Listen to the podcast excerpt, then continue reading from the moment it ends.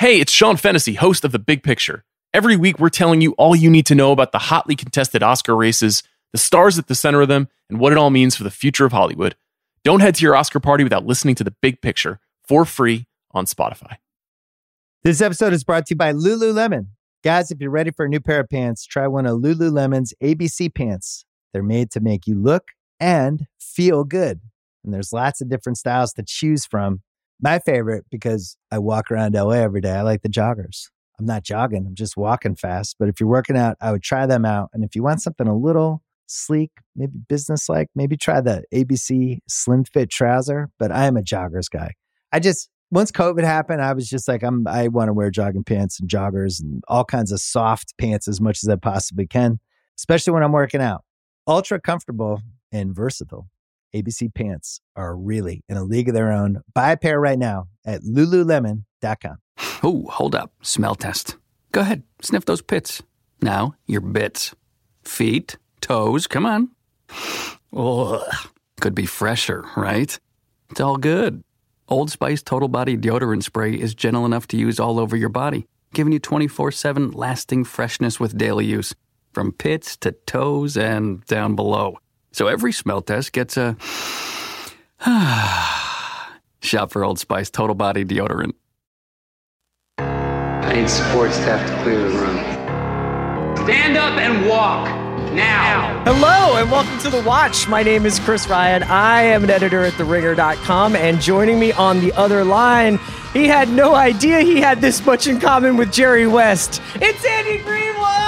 Oh my god, I know. It's like looking in a mirror watching winning time. Oh, Andy, it's so great to see you. It's a beautiful Monday. I, I, I don't know what time it is because of this daylight savings time, but I'm ready to talk about modern art in all of its various forms and shapes. Great. So we're going to talk about three TV shows today. We're going to talk about Winning Time, Severance, and Top Chef, not necessarily in that order.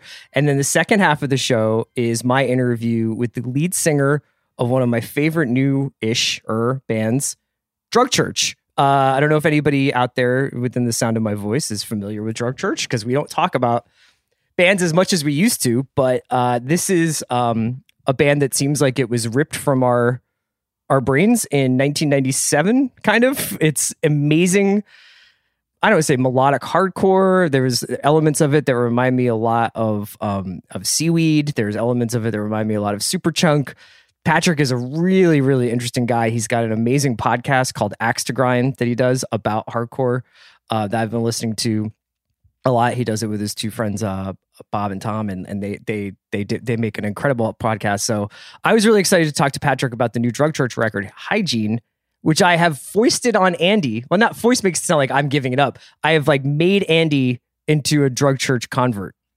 It wasn't hard. I mean, I was looking for a place to worship. That's right. You know, I, I was I was congregation shopping. I believe Pull up a called. pew, brother. Yeah. So, I mean, why not cast my lot in with the drug church? Did my did, is seaweed superchunk? Are these good reference points, even if they are somewhat obscure?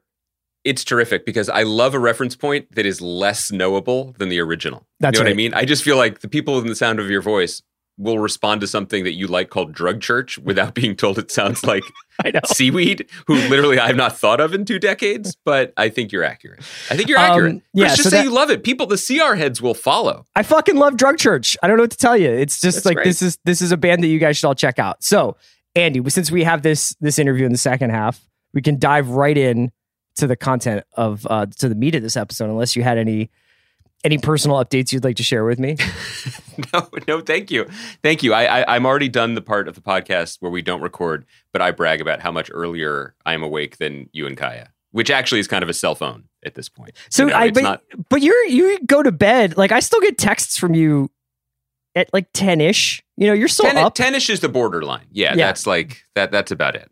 That's about as, as late as it gets. What do you want to start with? Should we start with Severance because we haven't talked about it in a couple weeks? Let's uh yeah, let's get into it. Okay. I have a question to start, just a general conversation starter here. Okay. Might be a hot take. Wow. Okay. I, I kind of think I wouldn't mind being severed. Whoa. Let me tell you why. Wow. Are we? I, we've watched, we've seen five episodes of this show so far, and for all these shows that we're talking about for for Severance winning time and Top Chef, it's spoilers through episode five of Severance. It's spoilers through episode two of Winning Time, although you could also just read uh, Winning NBA time is history. spoilers through Earvin Magic Johnson's stunning admission that he was HIV positive in That's right. 90s. Um, and then Top Chef through episode two. For Severance, though, you know, a lot of it is just like this awful procedure that is bifurcating these people's lives. It's a metaphor about humanity's relationship to labor. But I'm like, dog, do I get to live two lives in one life? And like, what if I had like a complete? Uh, would it would it be cool to have like two totally different personalities? Like, what if I like got into work and I was? What if I was just like real chill, monotone Chris at work? You know? Yeah, NPR Chris. Yeah. If I was Audie Cornish Chris. Yes. and, and I don't know. I mean, it's just like I, as I was watching it, the tone of the show obviously is very serious, is very somber. The uh, experiences people are having, while not without humor, are pretty extreme. You know, obviously what we've seen with Helly over the last couple of episodes, a lot of self harm. But I'm just saying, sometimes when you you know you have a lot of carryover into your professional life, like when we fire up the podcast here, and you're just like, man, I've been grinding since 5:30. I've been parenting. I've been writing. I've been deal making. I've been thinking about uh, about the state of the world, about the state of the Western Hemisphere. What if I what if I told you you could just like wipe the clock when you you could just wipe the, the slate when you left and you could just go home and enjoy a lovely lovely life outside of work. First of all, I'm very interested in this lovely life outside of work. Do you have a pamphlet or a brochure? That's Because I'm interested. Two, there have definitely been times where I have, I guess, for all intents and purposes, blacked out during a podcast and not at all remembered the things I've said to you on the microphone. Sure. So it's not unfamiliar, the concept of it. The thing about the severance procedure, that it just presupposes that both halves of your life are terrible. And I'm hoping, actually, as we eventually get the opportunity, because I'm sure we will, to go home with another member of the macro data refining crew, Mhm.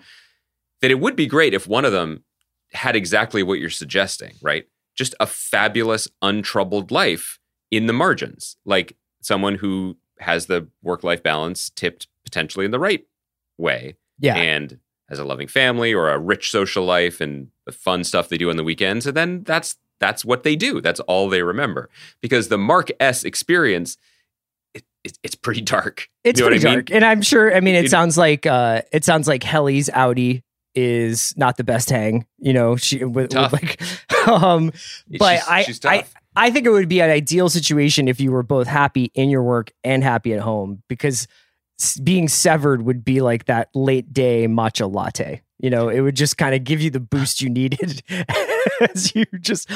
Un- unencumbered yourself, unburdened yourself of all your memories. by the way in in my 40s i have never received the looks of shock and judgment and, and approbation that i've received from people like you like our buddy tyler who have seen me order a caffeinated beverage after 3:55 p.m. yeah, Like people look like I am contagious. Like I am patient zero for something that could affect them. Only the best broadcasters do it. You know who else does that? Bill Simmons.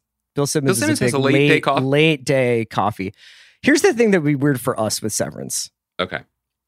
Like, what would happen if we podcasted all day Yeah. and then we got severed and when we were like, What'd you do today, buddy? Like, would you like would it just kind of be like we never remembered potting together? But then like at, like at later in the day, what would we say? Well, what what's kind of amazing is then later you'd be like, "Have you ever heard Drug Church?" And I'd be Yeah, like, "No." Let's listen. This is great. I just feel like it would be us high fiving each other, but two different versions of ourselves. It would be like short term memory guy from Saturday Night Live. so let's let's do a catch up of where we are with this because we last talked about the show after the first three, I think, episodes. Um, we talked to Adam Scott last week, um, loosely about four. I on the plus column and directly following up your point, the degree to which the show suggests that the innies, the severed versions of the characters, are completely distinct people was not something I was really checking for because obviously the hook is, as you described it, what if you just didn't have to deal with your work or bring your work home with you? Or deal with your life at work. Yeah. Right. But the idea that they were completely different people, essentially babies with very high functioning vocabulary or is lar- really interesting. larvas taking over their their pouch fathers. Yeah, and and you know I, I we talked to adam about the differences in his performance but the way he physically changes himself when he's playing someone who knows nothing yeah. versus someone who knows way too much is really remarkable and i'm really digging that aspect of the show and episode 5 really really drew a bright line around it because in this episode we see someone whose last memory is of dying by strangulation Mhm. and then wake up again assuming that she's still dying of strangulation i mean it is a gnarly transition the presence of the elevator and that the outie Helly wakes up briefly before descending again was a really kind of darkly genius use of the show's very very complicated and heavy conceit. So i was into all of that but i, I where are you with the show in the choices that it's making? Because one of the things that i think that is challenging with a program like this is you know it it has such a huge idea. It has such a huge sense of of aesthetics and style you know a lot of which we've been crediting to Ben Stiller and his collaborators like Jessica Lee Gagne the the really brilliant cinematographer at a certain point and I think honestly with this show it was episode 4 you've taught everyone about this world and you've they've bought in and now you got to tell the story you want to tell with it and I think that from a viewing perspective and I want to be careful about how I say this because I am in no way out on the show. I am all the way in as much as I've ever been. These two episodes were, I think, demonstrably weaker in some ways than the first three, as the show has sort of found its narrative footing about the story it wants to tell at the moment. Because it spend, I guess this is a long way of saying, spending all that time in the the birthing retreat Mhm. was a surprise. It was a, Sure. just frankly a surprise. Yeah, I mean, I think that everything on this show is going to be kind of pitched at the heaviest level, even if the behavior or the the action on screen seems pretty pedestrian. So having Mark kind of contemplate his wife's death while also then like subsequently welcoming in the life of his Mhm. nephew or or or did we get a gender for that baby?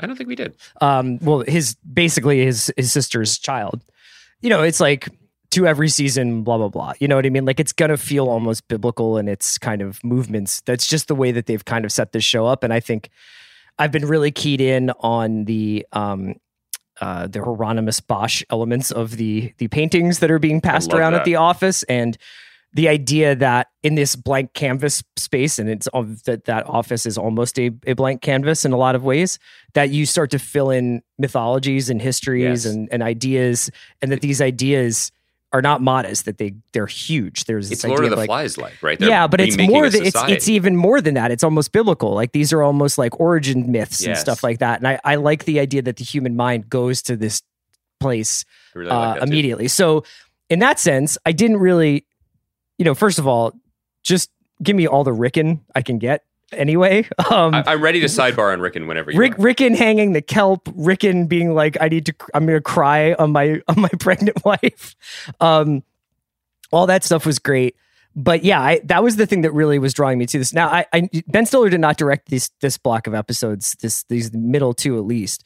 Um, Right. It's, it's Aoife McCardle, who's an Irish director. I thought that the the direction actually was a cool change of pace. So now obviously what usually happens is you've got a producing director or someone who takes the first block of episodes and kind of sets the visual tone for a series.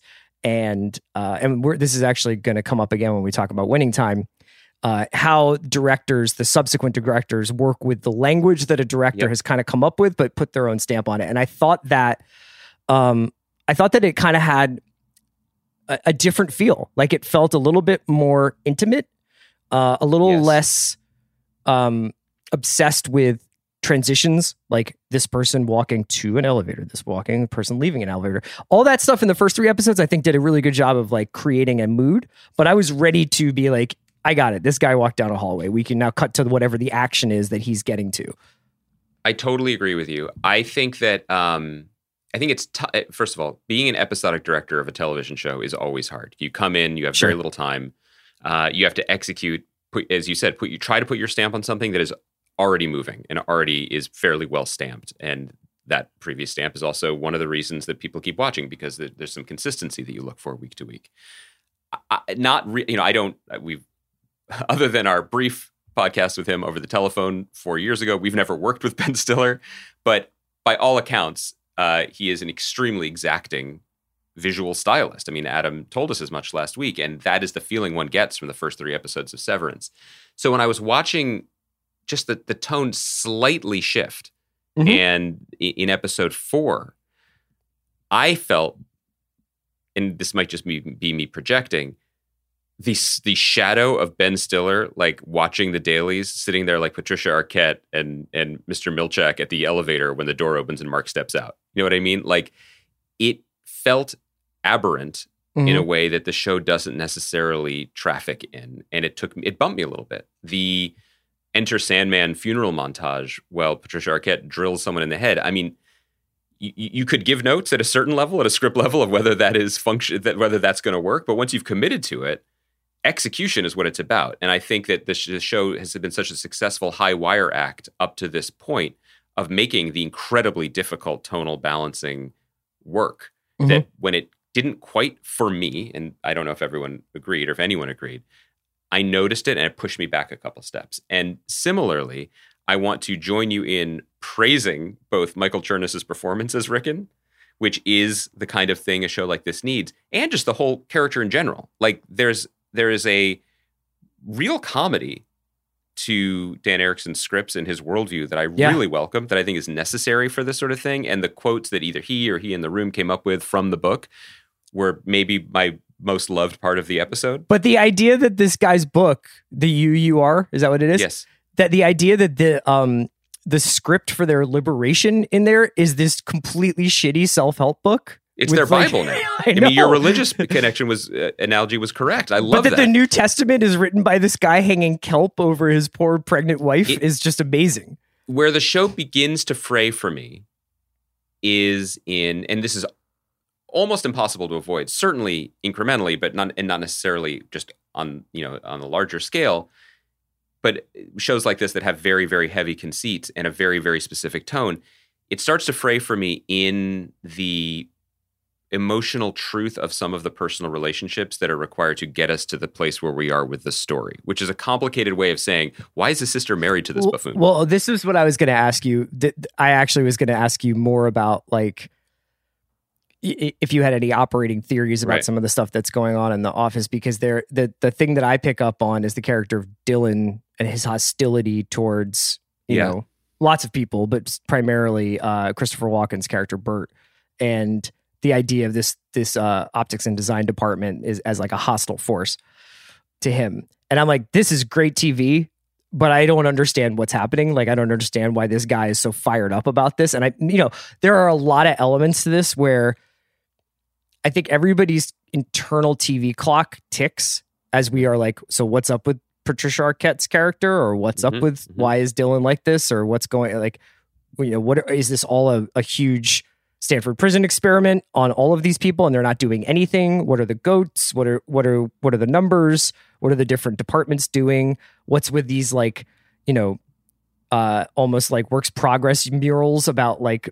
here's Kier st- stirring the the molten lava and his wife coming to him. Like all this stuff is very interesting. I guess I, what I wanted to ask this is a long way of asking: Are you in it for the mystery box, or are you in it for the larger metaphor that the show seems to be telling us? Well, I think the beauty of those first three episodes, or at least the beauty of the promise of the first three episodes, is that you didn't have to choose. You know, I think that the the sheer, uh, mean, competency sounds like a lo- like low hanging fruit, but the show made something incredibly challenging look dazzling and uh, you know breathless almost in its happiness and glee with which it tackled the high and the low and the in between. Like it was, you know, aesthetically just immaculate, but also took time to give us a very, very, very, very smart on ramps onto the emotional lives of the characters that were put into this manufactured hell. And that's hard to do. I mean, it's just hard to do even in less ambitious TV shows. It's just simply hard. And so I, that's why I'm trying to be measured in, in my re- response to it. Because if you ask me point blank, do I want Ricken on the show hanging kelp in a birthing suite? The answer is yes.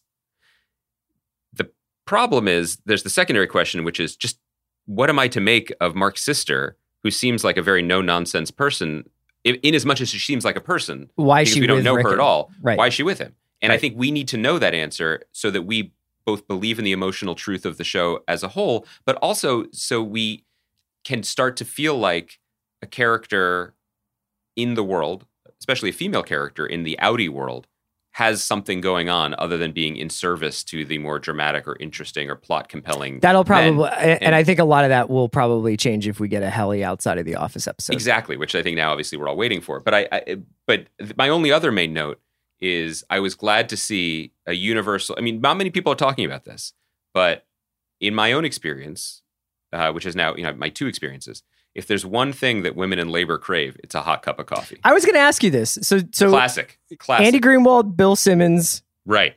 Mark's sister, late night coffee drinkers. Um, that was borderline insane. And I know I've used this metaphor recently, but to the point where unless it's going somewhere, unless she was saying she wanted a cup of coffee because she saw a coffee mug in the other house, or it was all just like a MacGuffin to get out into the rich mansion, birthing mansion.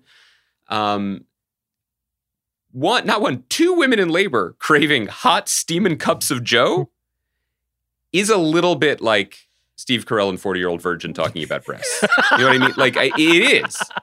Like, I, I, I just, like I defy you. Yeah. I want Dan Erickson. Maybe Yeah. he needs to come on the show, or at least just send us a message through like the Apple press channels to be like, "This is written from my heart, my beautiful wife.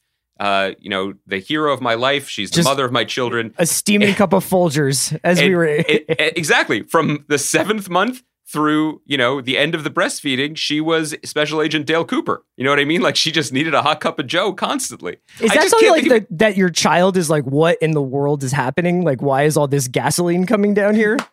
like like to speed things up. I Yeah. just feel like there are a number of things that a tra- like a body giving birth, it's a traumatic event. You know, like Yeah. often what is the only thing that is entering other than massive pain killing drugs is like ice chips. You know what I mean? Because you're because the woman is so thirsty and dehydrated, and so you're giving something that is hot, caffeinated, and actually leaching fluid. we from should you? we should open up the DMs for any anybody who wants to write and tell us about their their late pregnancy cravings. No, we shouldn't.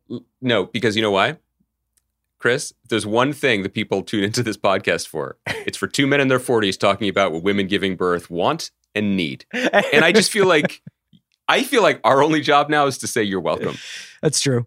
You're welcome. true. Join Um, us in the drug, drug church every Sunday, brothers and sisters. No, that was funny and weird, but I that's the other thing that I bumped on basically. I, So, is this, like- is it a plot point or what are we doing? I get the dis- distinct impression that you have not gone Reddit brain on this show yet. So you're you're not checking. For No, not- what the- not at what- all. What's Not up with the goats? You're not like you don't want to Oh, know what a two six six is and and like what I- Milchick is doing and who the the the older security guy and the relationship between him and Patricia Arquette. Mr. Graner. No, I I love the goats. Thank you for bringing us back to the place of things that I love. I mean, as, as someone who has inexplicably put animals in television shows, obviously I felt a kinship, but I, I really like the thing that I still like. I, I I love Ben Stiller's direction. I love the show's production design and art direction. I love Adam Scott and Britt Lower's performance. I adore John Turturro's performance. All that is great. But one of the things that I think keeps me in and will keep me in is that Dan Erickson and his writers and the whole team, they just go, they go for it at once an episode. You know what I mean? And and it's the sort of thing that you can only do if you're writing a script really kind of for yourself at a certain point. You know, like I want to try this. I want the sound of a bleeding baby goat ringing out over a creepy, poorly lit hallway. Like, yeah, let's do it. it's not a coincidence that the show has those moments. And we learned last week from, I think was Adam told us this, right? And I'm sure this has been out there in interviews that Dan Erickson, his his team, his agent, his manager submitted the Severance pilot to Ben Stiller's company, Red Hour Films, as a sample to get a meeting with Red Hour Films about other projects. Right. Right. This was like many great scripts before it, from Mad Men to Breaking Bad. Like this was the thing that you wrote to get the thing. It wasn't necessarily the thing that you were going to get to do. And I I hope the show doesn't ever lose that, even if it occasionally falters or drinks hot beverages when nobody would. We can move on to winning time from here, I guess. Wait, right? are you Reddit though? Are you are you brain broken? Do you go deep on this? I'm starting to. I'm starting to dabble a little bit, just because I'm curious as to like what I, I know that people have broken down frame by frame the title sequence, you know, and that it, you know, that the the buildings where they work looks like the human brain, and it, like a lot of stuff that's just like right now is like probably like coincidence, not coincidence, like they they were unintentional by the creators, but like I don't know that you can derive a a meaning from them other than that's interesting. You know, just just curious. I'm just curious what these th- these kids are up to with their numbers. I don't know, you know, like and how how big they want to go and the stuff about. I don't think that that story about like the pouch and the larva is that uh, far fetched when you also consider that John Turturro keeps seeing goo coming out of the ceiling. You know, I, I love. I also love that occasionally we uh, manifest the schism because I, I I I will happily say on Mike I have not given a single thought as to what the numbers are, are what they're doing, and I have I've never I'm not even curious about it at the moment. Yeah. Um. I what I love about the show at this moment and in the season, maybe why I'm being precious about the time spent in it, is that once Severance reveals what the numbers are, all it, it's a different show forever, and all of the not just the the fun to be had with the guessing or the surmising or the redditing or whatever. It's not just that that um, it's not just that that goes away. It's that a lot of the fluidity of the metaphor goes away too. The point Mhm. you were saying about how like for these for these worker larvae, everything is existential. And you know a feud between departments or pettiness over office supplies is raised to the level of an extinction level event. Like that's great and insightful and one of the reasons why the show has resonated to the degree that it did. And once it becomes oh it's actually an existential battle between forces of good and evil or you know um, two people sitting on a beach one of them's terry o'quinn but terry o'quinn's dead and and you know not to go this this show isn't lost but once you ans- start answering the questions Sure. it just becomes something different Right. But maybe they'll do it. Maybe they can pull off what Lost did, which was constantly every time you were like, okay, now we've of word. arrived at this thing. They were like, but then there's there's the hatch, but then there's this, but then there's we have to go back. Like they four-toed statue Right. Let's talk about winning time. I, we don't have to spend a ton of time on this. I just wanted to mention that, uh, you know, Adam McKay obviously directed the pilot. That was the subject of much debate uh, in terms of like the amount of uh, formal uh, wrist flicking that he did. I would say the amount of uh, of, Mhm. of uh, basically like very very look at me stuff that he did with the pilot, which I think was actually somewhat necessary if you're going to connect a 2022 sensibility to something taking place in 1979 or whenever the pilot set. This idea that you can navigate that generational gap both in sensibility and uh you know whether it's like office humor and stuff like that and giving Gaby Hoffmann the ability to like look at the camera and be like these fucking guys that's cool there's also like the text overlay I think that especially is useful for the non NBA fan to kind of understand like the importance of certain things that they may have like a passing familiarity with, like Bird versus Magic, but maybe don't understand quite the context around that story as as the, those two entered the league. This episode was directed by Jonah Hill. Mhm. And uh, I don't know how many people out there are familiar with his directorial feature direct- directorial debut mid 90s, which I thought was really awesome. But it's a very penetrating psychological examination of these formative years in the main character's life as as this kid is kind of coming of age in Los Angeles and finding a community of skateboarders, but also dealing with a pretty troubled home life and his single mother, uh, who's played by Katherine Waterston. And this this episode of Winning Time felt part of the Jonah Hill oeuvre. Like it was, it's obviously like Jonah Hill is interested in what makes people into who they become. Mhm. And, you know, you could say like they put like a real cherry on top of the Sunday with like Jerry West dad seeming like the biggest asshole in, in American history. But it does do a good job of explaining why Jerry West is never fucking happy. You know what I Mhm. mean? And uh, I thought that that opening sequence was kind of awesome. You know, like uh, I do feel like this show, candidly, to me, is better when it's doing Lakers stuff rather than Lansing, Michigan stuff. I think it- like it's a it's a stronger story when it's in LA. I don't know that they quite nailed what like the magic origin story yet, but maybe I'll be I'll be proved wrong. I, I still really really like this show, but I'm excited for Magic to come to LA permanently and and to be to be there and to have all the sort of pieces on the same chessboard. What did, what did you think of the second episode? I think that's a great point about Jonah Hill, and I agree with it. Um, I I have a lot of really good things to say about this episode, which I really enjoyed. I think the biggest compliment I want to pay it is that it made me so excited for the third episode. Yeah. Here's the reason: not just because it ends with a kind of a, a you know cliffhanger about the fate of Jerry West or who's going to coach this team. Again, a cliffhanger that is easily Googleable, but you know do so at your own uh, peril. It's that the first, and this is this is this has happened with many series, especially recent series. But the first episode of Winning Time, as directed by Adam McKay, is the first hour of an Adam McKay movie or an Adam McKay movie slowed down with the ending cut off. It is bells, it is whistles, it is everything you mentioned about it. This episode was the hardest, I hope, and I imagine the hardest one to do because this is the episode where Max Borenstein, who you had on the pod last week, writing staff, Jonah Hill must have been a part of that as well, had to wrestle the horns of the wild bull that Adam McKay leashed, unleashed into the world and wrestle it into a TV show. And there were moments in this episode where I was like, I can't believe we're really doing the scene where it's just like, Mom, don't you love me? You know, or the why, why, why can't I ever be satisfied? So I'll say, why can't I be happy? Like, really, really, uh, some on the nose storytelling, or Jerry Buss saying that, you know, the origin story of his cruel stepfather. But sometimes you need that stuff. You know, this is not rocket science. This is a TV show. Yes, it's HBO. Yes, there's a lot of fancy people involved in it, but it has to be a compelling week to week emotional TV show to get people to watch it and to keep tuning in. And I thought it did a really admirable job of taming the wild beast into a show, you know, and finding some common threads in the lives of these three men uh, that defined the episode and defined much of the next decade of not just the Lakers, but of basketball in general, right?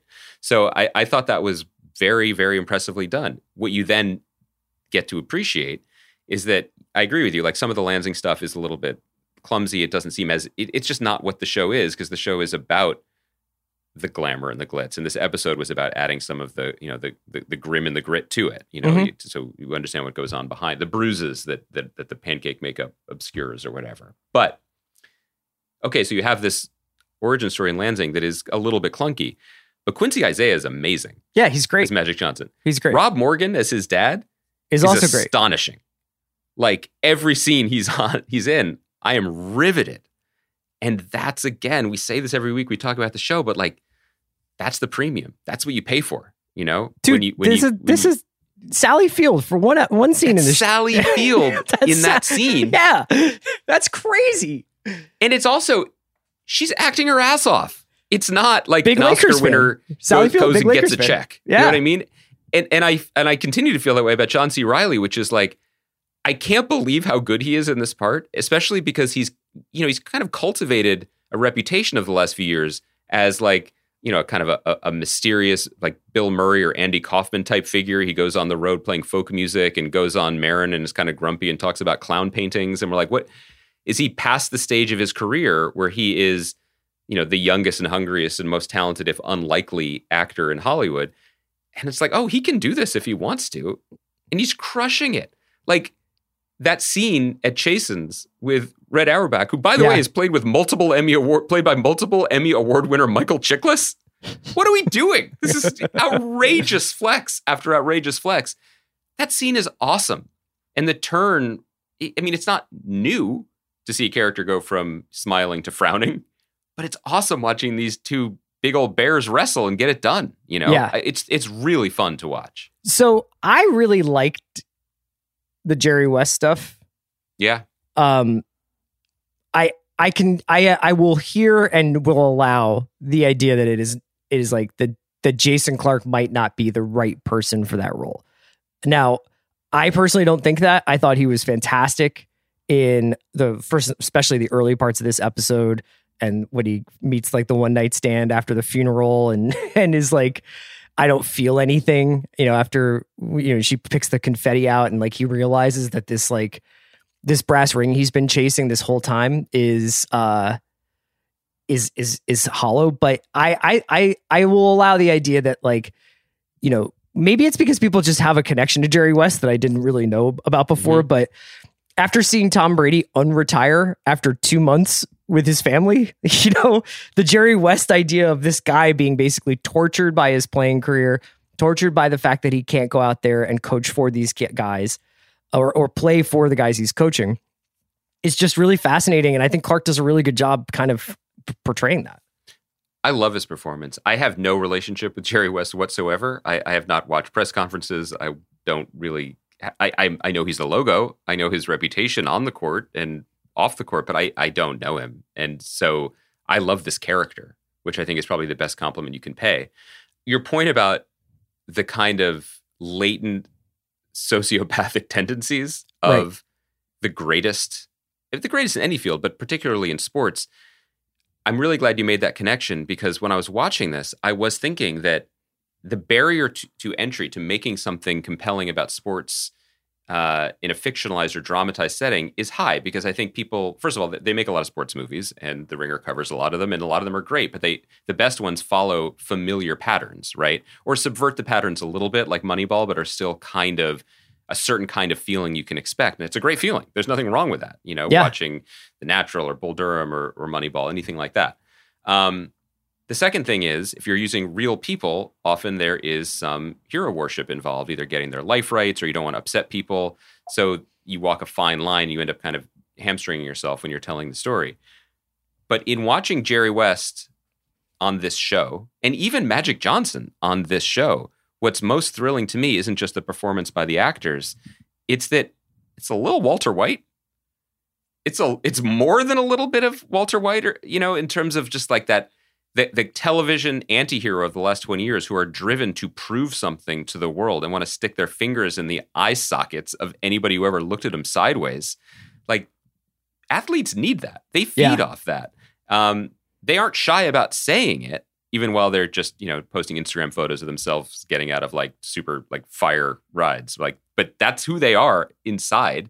And i think sometimes it results in a feeling like the jerry west scene at the bar which i was watching i was like i don't think i've seen this before no. it, it was really well done, even Yeah. though it was a little vignette. So I I like that the show is already dialed into that, being like, okay, so everyone involved IRL is going to hate us.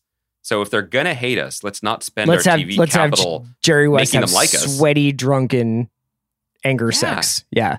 let's take let's take the training wheels off. And my favorite th- scene in this episode was uh, the one between Jerry West and Norm Nixon, and Norm Nixon is played by Norm Nixon's son, DeVaughn Nixon, and it's that bit where he's like talking to Norm about like, you know, I'm the coach now, and uh, you know, I'm here to Mhm. take the shackles off, and he gives that like slight look about that, and then he's like, and now, I now you know, Buss isn't gonna me- no more meddling, and I think uh, the character Norm Nixon says because that's what we needed more control for you. That's what we were missing is more control Yeah. for you.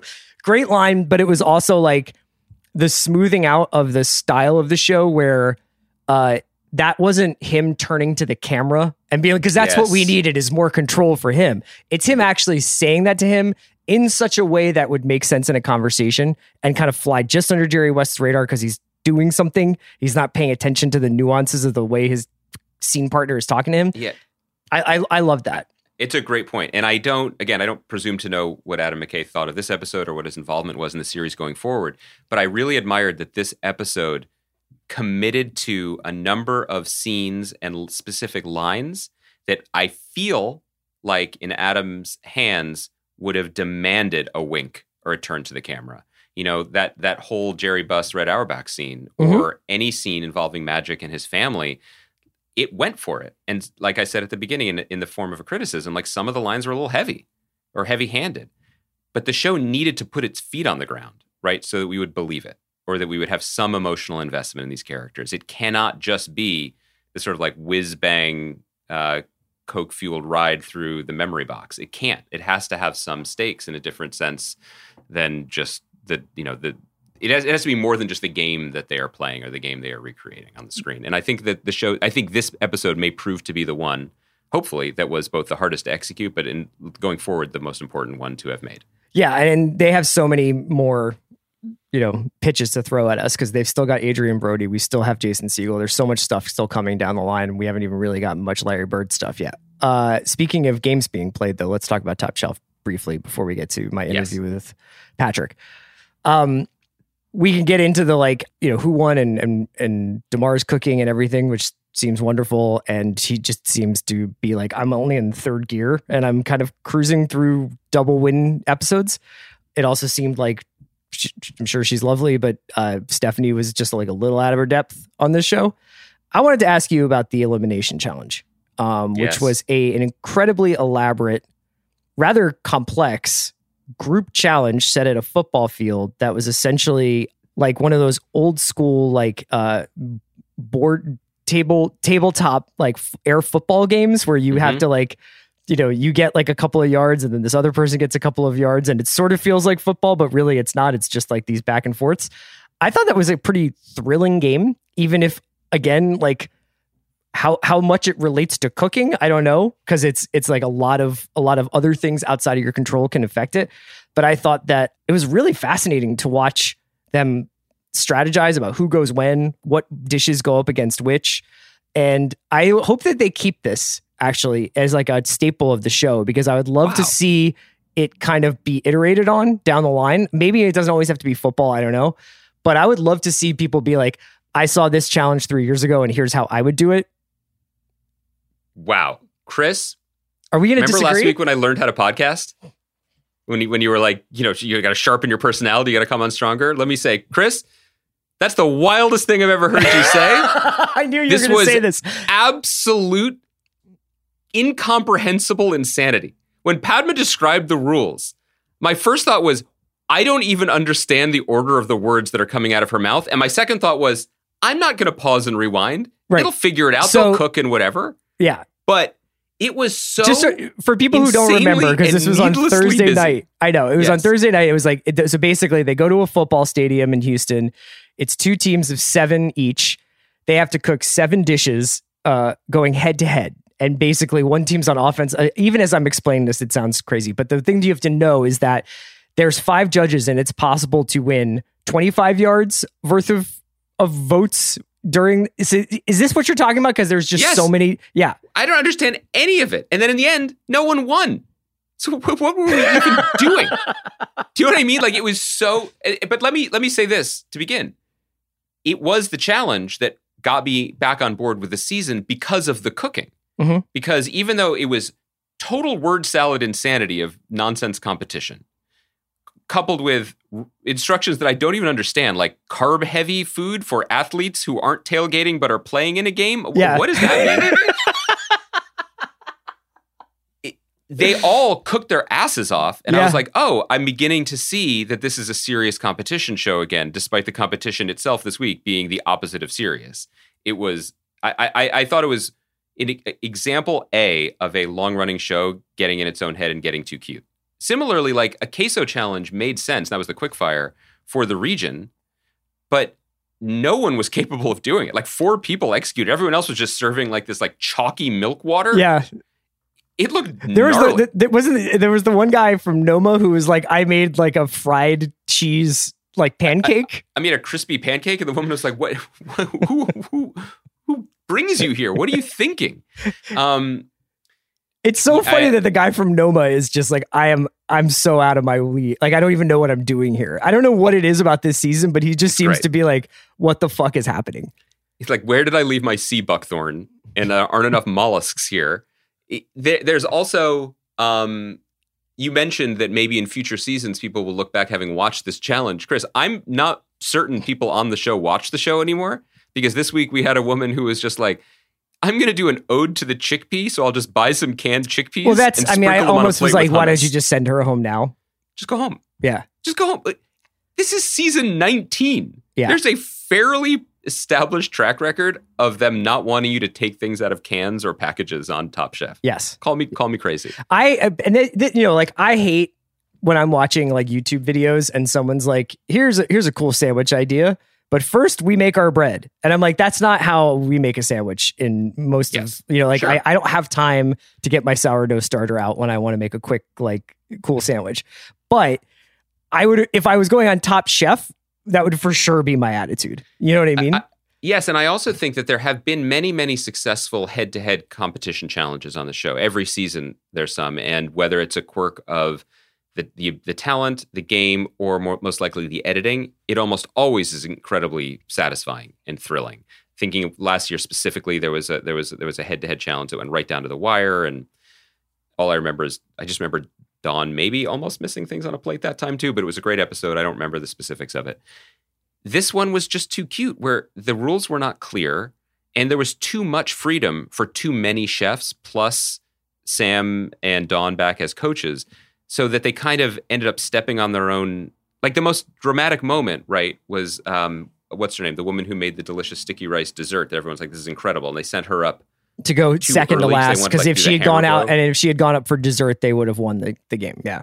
um, that robbed that didn't provide drama that actually robbed drama because she should have been at the end and it would have been a more exciting face-off between what were apparently two phenomenal desserts right i just feel like they got in their own heads and it was just it just feels busy so far this season in a way that's a bummer I think sometimes on Survivor. So first of all, and I don't mean any disrespect, I would love to know how much football people who make Top Chef watch. You know, because I wonder if there's like a like a slight adjustment they could make. Second of all, it's just like there are games on Survivor, there are little challenges on Survivor that you can see they smooth out over the course of a couple of seasons. And Right, you'll, they'll be figure like, oh, okay, that lasted too long, or this was too hard, or it turns out people can stand on one foot for an hour and a half if we ask them to. So maybe we should add another element to this to shorten it or whatever. So I don't think that maybe maybe we won't get another thing like this. And and frankly, like a bu- bunch of people who are living in a bubble in a quarantine state, cooking in an empty stadium might be a little bit of like a COVID thing. You know what I mean? Like true in years past, maybe they would have gone to an actual high school football game and cooked for people there. I don't know. I mean, chris did this dissuade you from ordering brazilian food in north dakota on your frequent visits there I, I by the way it's very possible for any chef from anywhere to cook delicious food. I do not mean to stomp on North Dakota or Stephanie in particular, but it was wild that she's like, I will make this culturally significant, famous meat stew and take all the meat out. Brooke Sometimes was like, "Where's make- where's the beef?" people make insane decisions on the show, which I, I guess I respect. did I you would watch? not do well. did you watch Last. Chance Kitchen? I did. Yeah.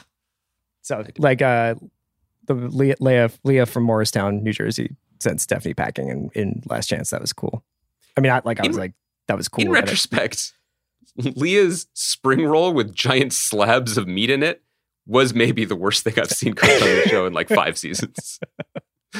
Some she had a bladder so far has infection. Give her a break. listen, I will give her all the breaks because she she came roaring back. But there have been a couple just real head scratchers.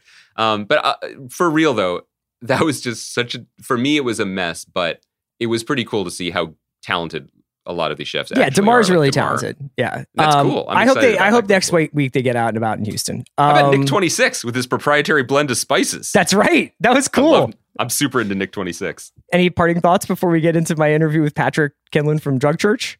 Do I have to? Is there a dress code in the drug church? it's neck Do I have to change? Yeah. It's neck tats only.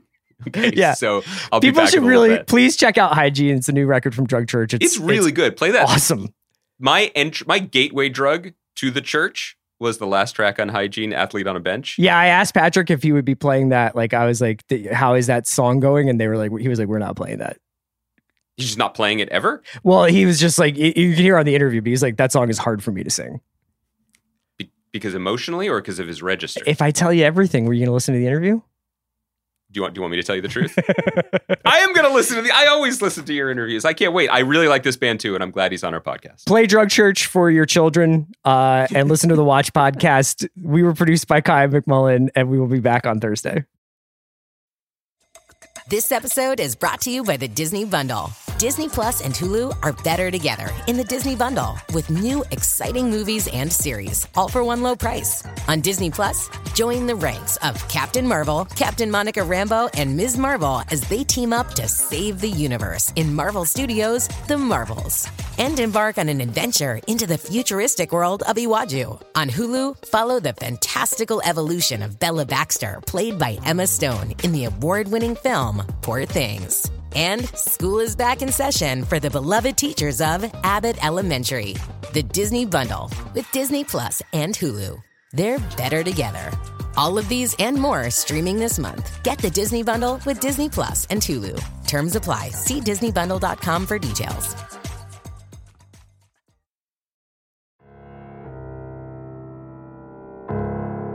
Patrick, thank you so much for joining me. I know that you are just starting out your tour for hygiene, and you guys are on the West Coast now, and then we're recording this on, I guess, technically release eve for the record. And uh, I was wondering whether or not there's any. Uh, do you still retain any childlike romanticism about like record release day as an artist? Like you, know, the streaming services make things a little bit differently, so it, they'll just be up tonight. But do you get jittery or anything when you when it's about to hit the public? So th- these questions put me in a weird position because if I say the truth, then I sound uh, in some way ungrateful, right? Like right. the example I always use is shout out to Nate Wilson, who who uh, was in a bunch of bands devoid of faith and and uh, uh, the Oath, right? And I remember when I was a kid, he's a few years older than me for sure. And, and when I was a kid, the Oath was touring Europe, and he just opted not to go because he had seen Europe too much. he just said, "No, nah, I don't need to do that." Okay. And I remember thinking as a kid who had who had never been to Europe, holy shit, what an ingrate! Holy shit, what a like a uh, how could he uh, squander an opportunity like this? But it's it's it's all things. You you uh, once you experience it enough times, you say, okay, I know what that is. I know what to expect. Uh, you can still get excited for it. You can still be enthusiastic about it, but uh, perhaps not the childlike wonder right. is, is, still there. So uh, that's all to say that I'm happy for this release. I think people will really like it. Uh, but somebody told me that it was tomorrow today. So I, I, I will be frank, I'm not exactly up on these things. Does it uh, make a big difference when you're playing shows? Like, can will you notice probably this time next week that people know the words a little bit better? Because I imagine drug church shows or, or audience participation is key to the energy of the of the show and like the people being able to shout back at you what your you know, the lyrics and stuff like that. Yeah, uh, I, I, hope so. Yeah. We'll see. It's it's possible they hate it and they just uh, the whole time they're just cheer, like yelling old stuff, old stuff. It could be. I don't know. I wanted to get to the bottom of something that I've noticed a little bit in some of your interviews where you have this funny role with Drug Church because I'm also a huge self defense family uh, fan, but with Drug Church specifically, I've noticed when you're chatting about the band that you're at once kind of like the protagonist of the band because you're you're the front man but mm. sometimes you sound like the antagonist of the band where you're like kind of like in a healthy way um interrogating like what the band sounds like and w- like the outer limits of what the band should or shouldn't be doing with you as a vocalist which i find to be a pretty unique thing for somebody who's like essentially like the forward face of a band to just be like, yeah, you know, like if it were up to these guys, we'd probably, I think you once said if it was up to these guys, we'd probably sound like Goo Goo Dolls, which I may be misremembering, but. No, that, that, that sounds accurate. I think that is the truth. So my question is basically like, do you find that role, how did you find yourself in that role of being at once like the voice of Drug Church, but also like the person who kind of keeps Drug Church maybe attached to, to the ground? Well, I, you know, it's, it's because I'm just a limited musician in most respects. And I, yeah, I think it's great to aspire to something, and and certainly you should always be trying to test your own limits. But I think that that's an incremental s- sort of uh, advancement. You know, it, it, at least for me, like I'm I'm just trying to get a first down. you know, yeah. like I, am I'm, I'm really I'm really uh, there's no like um, long bombs into, into the end zone. I'm I'm just uh, because I'm I wasn't gifted with that much natural ability, or maybe any, and and uh, it, it's kind of just a like a crawl, you know, like like a an, like what do they call that? Like a little army belly crawl across across uh, the creative landscape for me. So I, I, think that it's just by virtue of being a, a, a bit realistic about these things. Um, you know, I, I've been singing music for a long time, and I always have an idea of how I sound in my head. Mm-hmm. And then I'm quickly disabused of that the second that I hear the first playback and I go, oh right, I'm still I'm still in this body. I forgot, you know. what I mean, so yeah, I mean, it's just it, it, that whole thing where I'm kind of being the the governor, limiting our progress, but I'm very aware of it. Is just by virtue of the fact that I've got to be self aware or I would sound ridiculous. But it's also You know, what makes the band sound unique. I think it's like if I think if you were if you were like, yeah, I'm going to do the Goo Goo Dolls harmonies here, and we're going to go for. it. I mean, that would just be a completely different band. we were talking about that in the van today because, uh, you know, the, the, Every Time I Die had their problems before they broke up, like uh, interpersonal problems or whatever, and we were discussing how I would respond if I, you know, because the one fella Keith uh, alleges that he overheard the band discussing replacing him, and we were talking about how I would respond if uh, if I opened the door and I had like accidentally overheard that and I'd be like, I, I think what we agreed on is I would probably be like, yeah, I mean, it's, it's probably the right move, you know. You should negotiate to be able to pick your replacement, though. That should be like like part of your exit package. you know, I wonder how I'd respond to being kicked out of this band at this point. That'd be very interesting. Like, w- would I go through an emotional roller coaster ride, or would I go, or would I just say, you know, thank you up, and I should probably get into real estate now? You know, I, I don't, I, I don't know. I like that. Um, That's the next logical option for you. Well, not to get not to get too heavy with you, but I, I really th- like having observed the last few years of being a public facing individual, uh, and on the smallest level, right? Like, so I'm playing 300 cap rooms. I'm not, uh, you know, it's not. I'm not Barack Obama over here, and I can just say that it is a minefield of like the other day. I was just on a stage with a microphone, behaving normally, and I offended half the crowd. So like. uh, I I think that people are best, and this goes for podcasters as well. Yeah. I mean, uh, uh, I think people are really would be wise to pursue avenues in life that have more upside with without infinite down downside potential because that's that's what being a public face has right now it has infinite downside potential so like uh, th- and also I would urge people. Sorry, this is getting really uh, off on one, but I would really urge people to pursue uh, avenues in life where there are no gatekeepers. So, for example, if you have money, you can buy a, home. Yeah.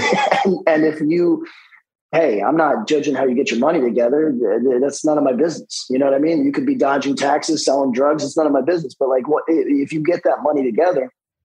Uh, there's certain things like uh, trading stocks or, or cryptocurrencies or, or or land, certain things that they just can't keep you out of. Whereas if you're working a corporate job or beholden to a corporate climate, whatever in whatever respect, even if you're a contractor, like a lot of times, like you can still you can still find yourself with that infinite downside potential. So this was all my way of saying, uh, yeah, I should probably get into real. I, should, I might quit the band today. Here's the thing: we don't know that there's not cancel culture and house flipping. You know what I mean? Like, you know what?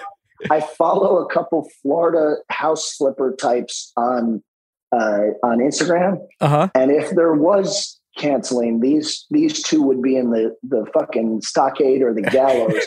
so uh, it seems like you can say any. It does seem like there's like a real wide berth for for house Yeah. flipping. Yeah, like you have a lot of room to play with.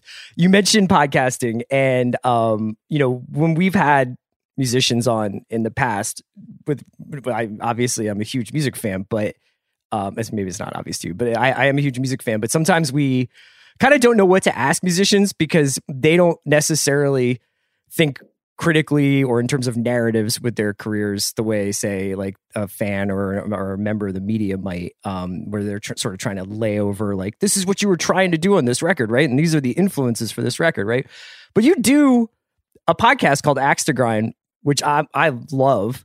And part of the reason why i love it is that you guys have a lot of fun you know, kind of gamifying hardcore and talking about like right now you're in the midst of doing this huge bracket of 80s hardcore bands and discussing record versus record. And you always are, are, are having these really insightful things to say about these bands at various points in their career. And I, I was curious what it's like with the both sides of your brain. Like do you find yourself thinking critically about drug church or even self-defense since you've been doing the pod about about hardcore Yes, I would say that I am able to approach music from a slightly more I don't know if the word is academic or a- analytical, but uh, or or, or self reflective. Maybe self reflective is is is the right word.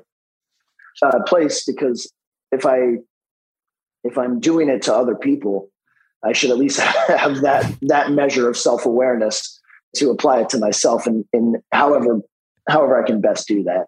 You know, like it, it's not to say that I'll always be a success at that because certainly you have blind spots. Like I, I was, uh, some of the guys in self defense sent me tracks the other day, and I I said, okay, I'm going to go record over these, and they said. Did you listen to them? They're not real songs. They're they're just we're building the songs. And I said, no, no, no, I'll go record. And I had listened to them, but I'm just so obviously there's just things that I think are acceptable or or I that don't matter to me that would matter to musicians, you know. So certainly I have blind spots, but uh, I'm able to formulate, I guess, both opinions and hopefully some objective uh, perspectives on on things that I contribute to. I hope. But does that make being in a band like Drug Church and a, a band that I think on the outside looking in, you can kind of it, you know, observe a, a trajectory that you guys are on to some extent. You know what I mean? Like this is obviously a slightly more melodic record. I think you're doing more things vocally. It's like it's the Mm. production is incredible. The hooks are like almost instant on on on almost every song on the record. It's it's a Mhm. very very very listenable album. Like do you stand there and say this is our really listenable record guys like do you ever like confront other members of drug church with like your analysis and they're like dude come on Oh yeah, I mean, because I wanted to go much heavier on this record. I've said this publicly. Uh, it- it's sick of it all is one of the few acts that still still look good into their fifties playing on a uh, heavy music on a stage. Most people, I think, to some degree, to some degree, I I, I, I want to be careful with my wording because uh, the exceptions to this, I think, are going to are going to needlessly take offense. You know, yeah. But a lot of people beclown themselves by just not realizing that there is a, if you're performing in front of other human beings there's a visual component to the performance. And if you can't move if you uh, are like because you're aged or, or and you just don't your your body's not able to do what it used to be able to do or you look profoundly terrible as in, as is the case with a lot of metal musicians uh, then you know it, it's it, there's something is lost right? And and musicians never want to think about that. When they're young and, and their hair is all there they they all think that yeah of course there's of course what we're doing is a performance. But then when they get a little bit older it's all about the music and blah blah blah. But it's like if it was all about the music you could just record these songs and put them out but you, there's something about performance that's rewarding and there's something that an audience is really interested in so the reason I wanted to do a heavy record is because I think we're going to start looking pretty bad in a couple years. so this And- is like and- the last like the last days of you being able to dunk you know what i mean yeah, yeah, that's exactly right. and That's soon you're gonna have to right. have like a crafty mid-range game and just kind of like Right. play off ball but this is like you guys can still fucking slam it now yes, or, or it's like you know a, a lead off hitter versus like a DH or you know what I mean. It's it's uh, pick your sports analogy uh, uh, here. It's it's uh, it, yes, I think that uh, I think that we should take advantage of the window that our relative youth affords us. That makes sense. I was wondering with um to continue with the athlete thing. My favorite song on the new record is actually "Athlete on Bench," um, which I don't know Hmm. what that says about me as a drug church fan. If if that's I, I, you seem like the kind of person who could probably determine like what your favorite drug church song says about you. But Hmm. one of the reasons why I like that song so much is I feel like you're doing all sorts of different stuff uh, with with your vocal harmonies and with with your melodies and stuff like that. And it's it's just a wonderful song lyrically. But I- was curious whether or not like performing that song is like is hard because like you know you, you you do you do your fair share of, of shouting like you have like a kind of like your your traditional vocal style but then this is seeming like you have to like kind of like get into like more like pure singing like right like for, for some of these Yeah, songs I'll, I'll be honest. I, I I'll let you know when I try it uh, because, because uh, we're not playing it on this run, uh, and the other uh, largely the, the other song that requires a little bit more of me, Detective Lieutenant, we are trying to build in slowly, but we rehearsed with it, and the guy said I sounded fucking terrible. So, so, so, so we're, slowly easing into that one. This is where Um, you got to start. You got to like put a choir on your show rider. Like bring like Yeah. I need backup singers. You know. Well, to your listeners, I'll just uh, I'll prep them for this. Uh, my performance live is a very rough approximation of uh, of what I was able to do in the studio over the course of 35 takes. You know, you know Yeah. so, uh, and I don't. I think that this will ultimately prevent Drug Church from kind of quote unquote going to another level or something like that. But like it, it just is what it is. Like I'm not. I've been doing this a long time, and like I say, I, I get better in inches. I don't get better in even in yards necessarily. so, uh, you know, maybe by full length number twelve, uh, I'll be uh, I'll be a proper singer. But by that time, uh, nobody would want to see us. um i i won't take up too much more of your time but you're obviously you know like we talked a little bit about the podcast you do writing for comics as well and i was curious um as somebody who's like obvi- like a really like voracious consumer of stuff i was curious how much non-musical influence winds up in drug church or self-defense but as as someone who's obviously reading and thinking and writing and then also i don't know if you're if you're watching stuff as well like movies or tv and uh wh- whether or not that you find that kind of like seeping in I, I found that like over the last couple of years like it's all become flattened where it's kind of like i'm consuming so much stuff just because i'm just like sitting around so much that it kind of like winds up popping up in weird different places. Well, to get heavy with you, I think there's a general flattening where we can say that we're all consuming different. For example, there's so many TV shows at the moment that we could say that we're all consuming different shows and that everything is niche. And I would agree with that statement. However, I think that there's also a cultural flattening going on where everything is uh, the product of a, a few. Uh, it- we have the illusion of choice and variety right now in our entertainment. So it's not like previous generations where there was three channels and then there was 50 and then there was 200. I believe that subculture, which maybe we could say in a, in a proper American way that we would understand emerged in the 1950s. I would say that subculture has been completely subsumed by corporate culture i would agree with And- that and we have just the most pathetic uh, illusion of choice.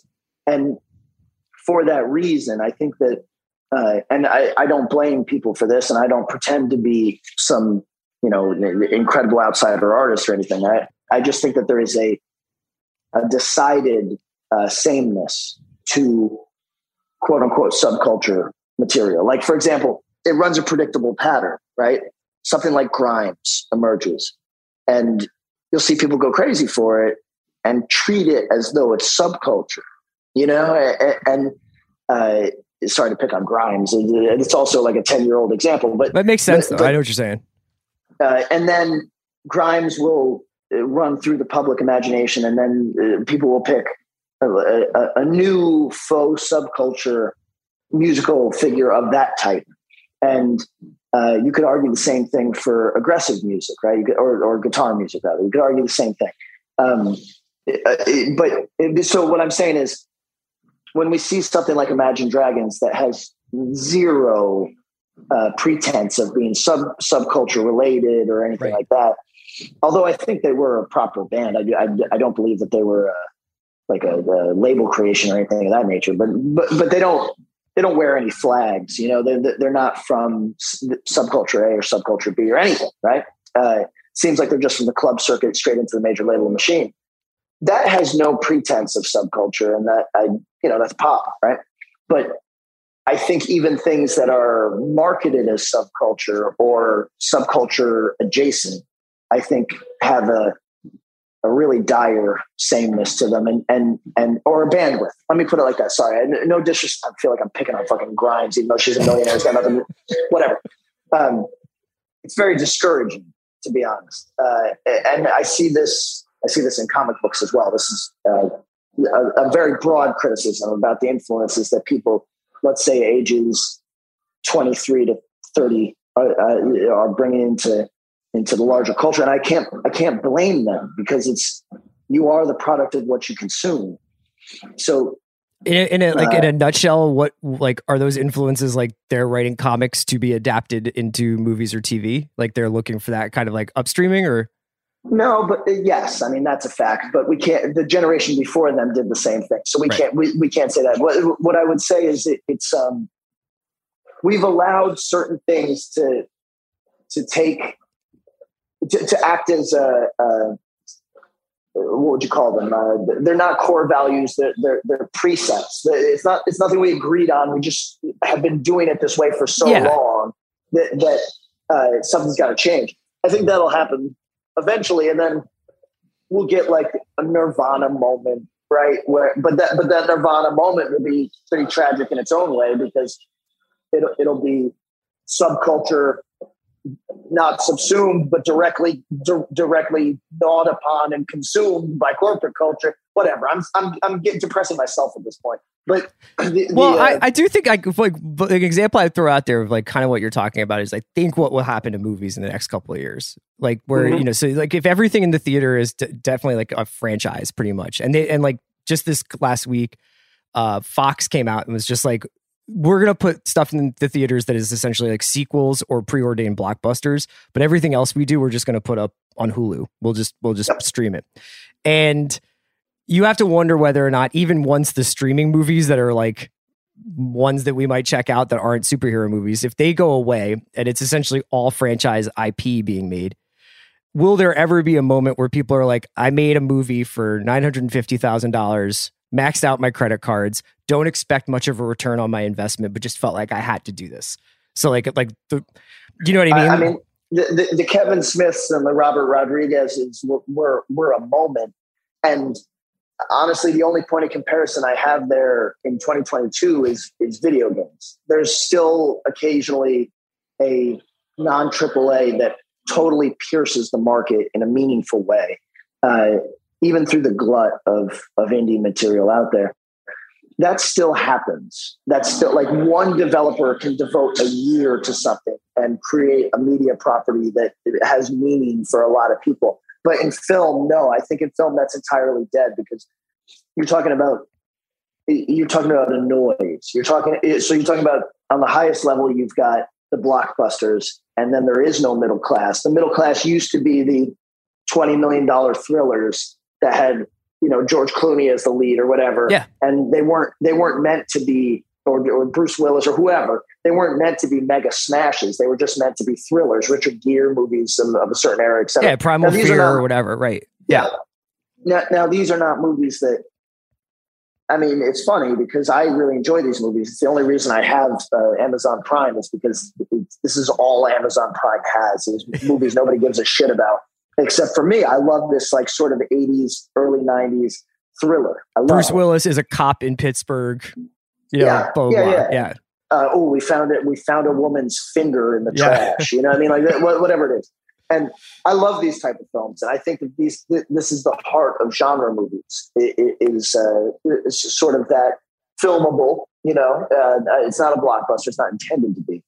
Uh, and I like that sort of thing a lot. That's that's that doesn't exist in the movie theater anymore. It goes from right. blockbuster to maybe some maybe something that's a dark horse that they throw out in February, and then below that is there is no middle classes. This is to say, there's just beyond that, there's just a noise that is streaming, and uh, I think that in principle there should be some amazing stuff there, but I mean, there's very little chance. I mean, even less than previous times of making your money back. You can't even lie to your like rich uncle and say, "Hey, lend me." if I get this, this, into a festival, we ne- you never yeah. know, right? Can't, exactly. can't even do that. I mean, so I think film is in a bad way, and I think that corporate greed is going to uh, potentially make that worse for a time. But then it'll snap. It'll it'll break because eventually all things break. Eventually, people who love money go, what the, what the fuck have we been doing? what, what is this? you know, however, at this exact cultural moment, we're in a space where taste is, I don't want to get yelled at. that's taste. Everybody's taste is the same right now, which is I prefer to keep my job. I prefer to not have people calling me names online and threatening my family. Right. That's that's what is that that's everybody has the same exact taste, which is being cowed into submission uh, on principles that they don't necessarily share or even understand. They're just legitimately scared and not scared in like a shivering or because these are we're talking about executives. It's not like these people have any strong stances on anything in life. They're, just they, they just. I mean, think about it. If you could go to your job and get yelled at or not get yelled at, you would opt not to get yelled at, right? Sure. So th- this is all to say that I think that the straw that is going to break the camel's back is coming uh, soon, and uh, it, we'll see like a very brief moment of bringing in a ton of different types of influences, throwing it all at the wall, seeing what sticks, and having like some maybe a real window for for uh, independent creatives to do something interesting. But there's also going to be immediately after that equally depressing uh, just collapse. Well, no, there, I, I, think there'll be an equally depressing. Uh, uh, what would you call it? Like feeding frenzy of of like. There's going to be a lot of uh, a lot of Stone Temple Pilots. You, you, know what I mean? Like, yeah, you know, like, and you know, Stone Temple Pilots. No disrespect, they had a couple fucking jams, but like, like it, it kind of oh, here's a legitimate scene uh, in in the Pacific Northwest doing something interesting. Uh, fuck, we ran out of bands to sign. Is there some dudes in kicking around Hollywood that do vaguely yeah, that like, we could like they, put in a different outfit? Right. Yeah, yeah, yeah. And again, no disrespect to Stone Temple Pilots. The the the uh, leaving interstate love song, man. great, great, song, catchy as fuck. You know what I mean? So there's just a sensibility at the moment, and you're either tired of it, or, or like you could. I mean, you could share all the values and yeah. still say, and still just say, yeah, I'm in the mood for something different. I've been eating the same porridge for fucking seven years. Yeah.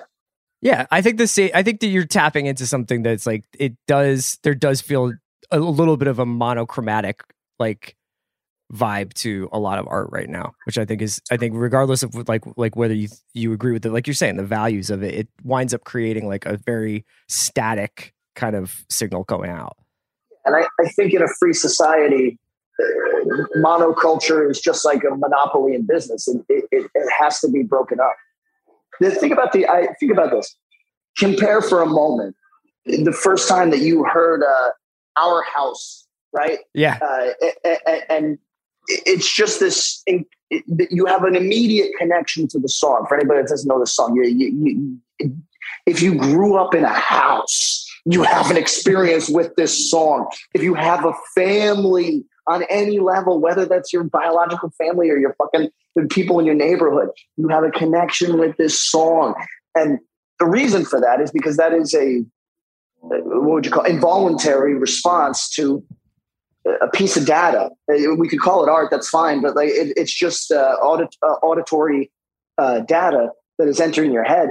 And anybody that says that that fucking policy policy are we fucking insane that policy is more resonant to them than, than the experience of, of uh, art or music well that might be true but I wouldn't have you make any decisions for me. Sure. You know? Sure. I mean, I think also like even if you went back and did like a sociological read of the text of our house and you were like, well, this was during Thatcher and yada yada, and this is what was like that doesn't change the that doesn't change your visceral reaction to that to, to no, that, that data. Uh, no, that's exactly right. That has to be for fun. Right. The context is for your enjoyment. It's not it's not firstly it's never real it, it, it, cannot by it cannot be real no matter how dead to rights you think you have a piece of art and your understanding of it is complete it's not and you are projecting your own bullshit onto it when you do that now that can still be fun right i'm not mm-hmm. trying to take that away from anybody but it's not real and if it's not real then it's just you're talking you're sitting around talking about who would win in a fist fight the thing or the or, or, or the hulk right? That can well, that think, could be fun a little bit, but like exactly, that can't be exactly. all of it. That can't be all of it. Um, I'm gonna let you go. Uh, I really appreciate the conversation, man. I love this record. I love the podcast. I hope people get a chance to check both out. Axe to Grind is the pod, and, and Hygiene is the new record from Drug Church. I hope you have a good time on tour, man. Please play Athlete on the Bench when you come to LA. Uh, I, I mean, we can try. Uh, thank you very much for your time today, and I apologize for the audio quality. I hope you can do something with. it. I think we'll be good, man. Thanks so much for joining me. All right. thank you. Take care.